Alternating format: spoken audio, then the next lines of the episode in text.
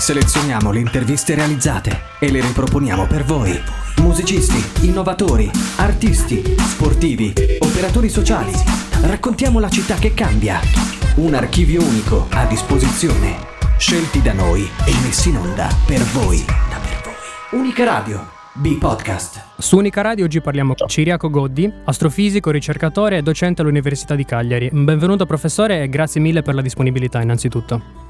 Grazie a voi, buonasera a tutti. Uh, lei nasce e cresce nel Nuorese eh, e afferma come la fisica in realtà sia arrivata quasi per caso nella sua vita. Le chiedo allora qual è stata la scintilla che in adolescenza l'ha portata a intraprendere un percorso di questo tipo.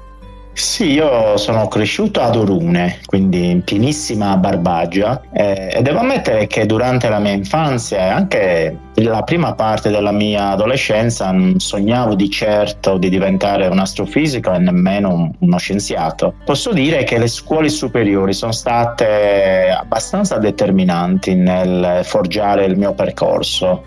Io ho fatto, frequentato il liceo scientifico. Negli ultimi due anni ho avuto la fortuna di trovare in biblioteca alcuni libri che sono stati di grande ispirazione, nel senso che hanno contribuito a far nascere eh, la mia passione per la fisica e l'universo. Ne avevo letto diversi all'epoca, ne cito giusto uno in, in particolare che è il bestseller di Stephen Hawking, Dal Big Bang ai buchi neri, breve storia del tempo, eh, alcuni lo conosceranno, questo libro descrive eh, in maniera molto diciamo, accessibile eh, la teoria cosmologica, quindi di nascita ed evoluzione dell'universo. Ovviamente, come il titolo anche dice, parlava di buchi neri, eh, a cui Hawking eh, ha dedicato gran parte della sua esistenza. È un libro che tra l'altro oh, consiglia a tutti di leggere perché penso che a prescindere dai gusti personali, lo spazio e l'universo in generale, se raccontati in maniera accessibile, sono comunque dei concetti che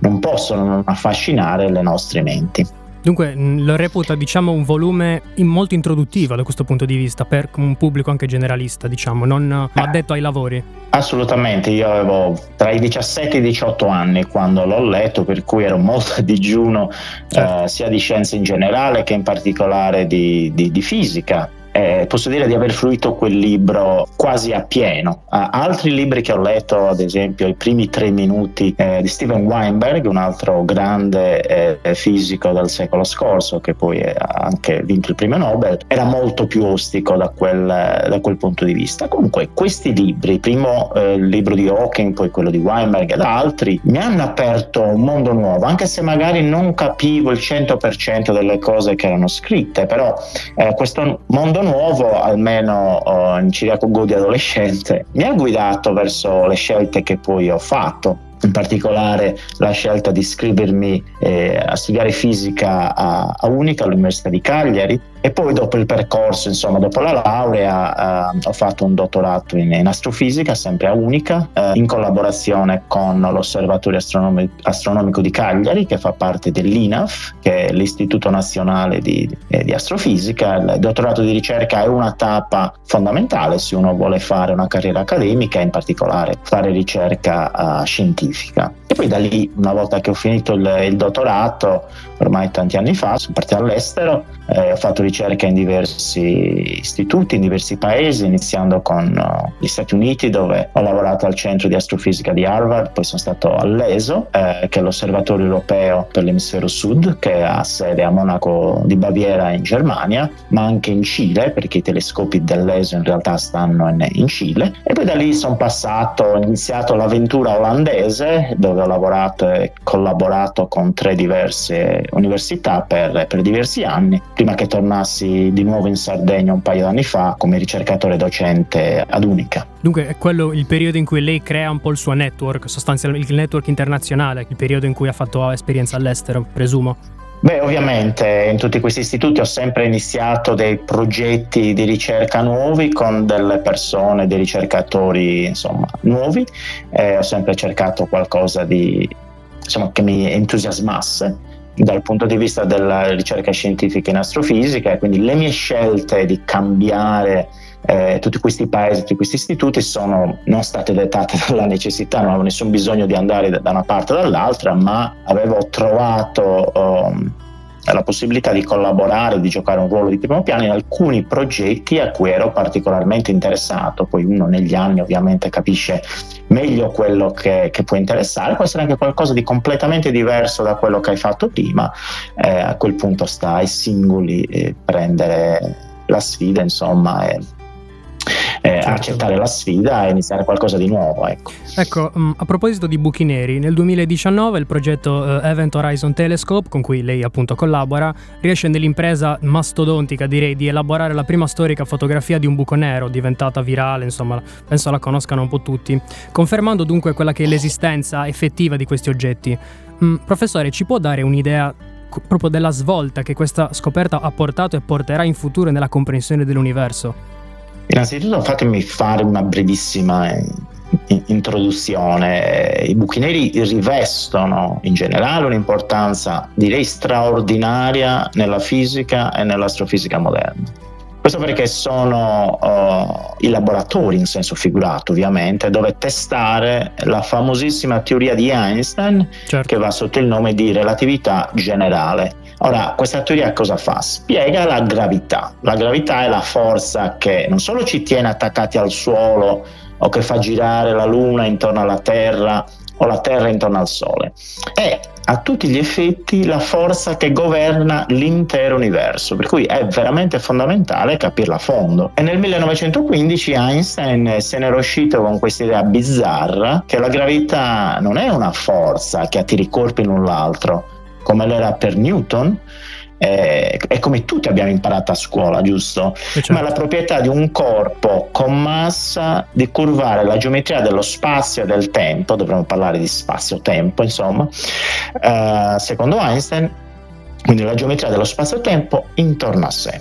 Ora, io capisco che questo può suonare come un'idea molto molto bizzarra, però se volete visualizzare questa idea con un'analogia, pensate, immaginate un lenzuolo tenuto ai quattro estremi, sarebbe piatto, ok? Se però aggiungessimo una palla pesante al centro si incurverebbe tutto intorno alla palla. Ecco, qualcosa di analogo succede allo spazio intorno ai pianeti, alle stelle, in generale intorno a qualunque corpo, ok? Ora, tornando ai buchi neri, questi sono una conseguenza estrema di questo concetto di curvatura. Per la precisione, sono una soluzione estrema all'equazione di Einstein. Quindi Immaginate, concentrando una quantità di materia sempre maggiore in un volume sempre più piccolo, superata una certa soglia, questa curvatura dello spazio-tempo è tale che sia materia che luce non possono più tornare indietro, ok? Cadono inesorabilmente verso un punto. Nell'orizzonte e questo punto eventi. è chiamato eh, ci stiamo esattamente. Il punto è chiamato singolarità, ok? E la soglia di non ritorno che nasconde la singolarità al centro viene chiamata orizzonte degli eventi. Mi scuso per questo pistolotto introduttivo. No, ma è, interessante perché eh, proprio per esatto. questo è importante. Cioè, è importante la portata di una cosa del genere perché io penso che prima del 2019 si poteva solo ipotizzare o comunque um, diciamo illustrare i buchi neri a livello uh, grafico, comunque non... Qui parliamo di una fotografia vera e propria, quindi è un'importanza presumo capitale. Esattamente, questo è, il, questo è, un po' il punto cruciale, che grazie alle immagini che abbiamo ottenuto con questo strumento, questa collaborazione che va sotto il nome di EHT Event Horizon Telescope, i buchi neri non sono più delle astrazioni matematiche, delle soluzioni a, a un'equazione, a una teoria, ma diventano dei veri e propri laboratori che possiamo utilizzare per fare degli esperimenti che non erano possibili prima. In particolare possiamo usare dei telescopi, dei radiotelescopi per fare dei test ancora più precisi sulla validità della relatività generale di Einstein. E quello che vediamo nelle immagini questa, per chi ce l'avesse presente, insomma, questo anello eh, luminoso intorno a un disco scuro al centro. Sì, si sì. tratta di, noi stiamo vedendo del plasma, eh, il plasma sarebbe del gas incandescente, ok, a temperature elevatissime, milioni e miliardi di gradi, ok? Questo plasma orbita vorticosamente intorno al buco nero e nel fare questo si scalda per via della frizione e altri processi e emette tanta radiazione Okay? Però questo plasma segue delle orbite ben precise, ogni particella del gas segue delle orbite ben precise, okay? emette radiazione o luce sono termini equivalenti, eh, mettendo luce, mettendo radiazione, ci illumina le orbite che il plasma fa intorno al buco nero, ci illumina il cammino, è proprio il caso di dirlo, che fa intorno a un buco nero. E questo mostra a nudo la curvatura dello spazio-tempo, proprio a ridosso di un buco nero, dove le distorsioni dovute alla gravità sono le più estreme. Quindi, tornando al discorso della portata di queste scoperte, è qualcosa ancora di imprevedibile, nel senso che potrebbe costituire, perché no, il punto di partenza di una nuova fisica. Non lo possiamo ancora sapere ora. Però, nel caso ad esempio scoprissimo delle deviazioni da quello che ci aspettiamo sulla base della teoria di Einstein, questa sarebbe una scoperta epocale finora è tutto in accordo con le teorie di Einstein, però abbiamo anche una precisione che stimiamo intorno al 10%, dobbiamo scendere nella, eh, nella nostra precisione, o meglio, dobbiamo aumentare la fedeltà delle immagini per aumentare la precisione delle nostre misure e scendere con questa incertezza del 10%. Certo. Però scoprire delle deviazioni, scoprire rispetto alle aspettative di Einstein, quello che ho detto prima, il punto di partenza della nuova fisica, non è assurdo nel senso che è accaduto cent'anni fa con lo stesso Einstein, che spiegò delle anomalie che erano considerate minuscole, anomalie nell'orbita di, Mer- nell'orbita di Mercurio, che non erano spiegabili con la teoria classica di Newton, e da lì ha formulato la sua teoria, ha, potuto spiegare quelle anomalie ed altre eh, prove sperimentali insomma, che ci sono state con la sua nuova teoria ed Einstein è diventato quello che tutti conosciamo, l'icona del, del genio eh, da un giorno all'altro. Insomma. Tra l'altro, mm, insomma, a proposito di precisione, di arrivare sempre di più, insomma, confermare tutto ciò, qualche settimana fa voi, sempre dell'Event Horizon Telescope, pubblicate un'ulteriore immagine del buco nero in questione che però è più definita mm, perché è basata su dati più recenti del 2018 se non erro. Sì, è, è, esatto. Come è sì. possibile elaborare immagini di tale portata? Cioè, che tecnologia c'è dietro? Ehm, in futuro anche, mh, mm, cosa ambite voi del AHT? Quindi in tutti questi anni abbiamo continuato le nostre osservazioni. Le prime sono state fatte nel 2017, eh, okay. eh, quando abbiamo oh, questi, queste prime osservazioni eh, ci hanno regalato la prima foto iconica di un buco nero pubblicata appunto nel 2019 e noi abbiamo continuato ad osservare i nostri buchi neri preferiti, se volete, tipicamente una volta all'anno. Okay? E facciamo questo per diversi motivi. Il primo è che è un requisito fondamentale della scienza essere in grado di riprodurre i risultati precedenti. Quindi con le osservazioni del 2018, che abbiamo utilizzato per produrre l'immagine che abbiamo pubblicato il mese scorso, ecco, queste nuove osservazioni e ci hanno dato una conferma indipendente dell'esistenza del buco nero nella galassia lontana Messier 87 o M87 in accordo con la relatività generale. Eh, questo ovviamente non è l'unico motivo, l'altro motivo per ripetere le osservazioni è che in generale il progresso scientifico richiede sempre un miglioramento continuo della qualità dei dati certo. perché migliorando la qualità delle immagini nel nostro caso, eh, qualità de- dei dati e quindi delle immagini, possiamo apprendere cose nuove, maggiori, dai maggiori dettagli che possiamo trovare nelle, eh, nelle nuove immagini. Eh, magari venendo un po' alla, alla, tecnica, una cosa che non abbiamo insomma, detto oggi è che per poter vedere i nostri buchi neri, che sono degli oggetti eh, piccolissimi nel cielo perché sono lontani e per loro natura sono piccoli perché come ho detto prima concentrano quantità di, di materia enorme in un volume molto piccolo. Ecco, siccome sono così piccoli abbiamo bisogno di un telescopio gigante.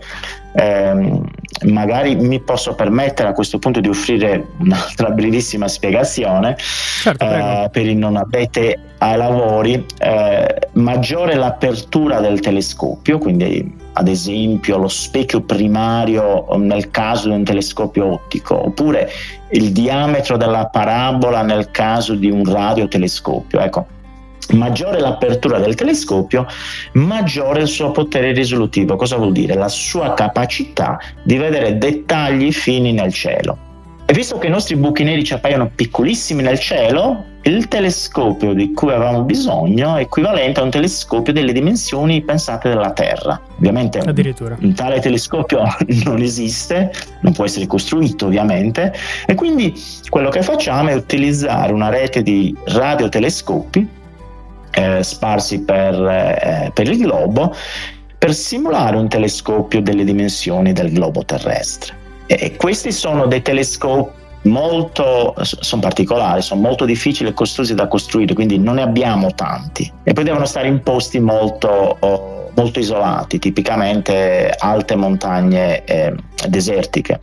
Eh, per inciso, un, un, un telescopio che funziona alle onde radio ce l'abbiamo anche in Sardegna il Sardina Radio Telescope, quindi la grande antenna sarda che sta eh, vicino a San Basilio, è un bestione da 64 metri di diametro non mi ricordo quanto pesa, però tantissime tonnellate, eh, ed è alto come un palazzo di 20 piani. Probabilmente alcuni di, di, di quelli che ci ascoltano lo, lo conosceranno. So. Eh, non possiamo usare SRT, eh, l'antenna sarda, perché abbiamo bisogno di siti molto aridi, perché il nostro nemico peggiore è l'atmosfera, in particolare il contenuto di vapore e acqua nella troposfera che tende a uh, distruggere, sparpagliare il, il, segnale radio, per cui abbiamo bisogno di metterli in siti molto isolati, molto remoti, ehm, con uh, elevata aridità e quindi normalmente montagne desertiche. Quindi nel 2017 ne avevamo otto di questi radiotelescopi, eh, due nel Pacifico uh, alle Hawaii,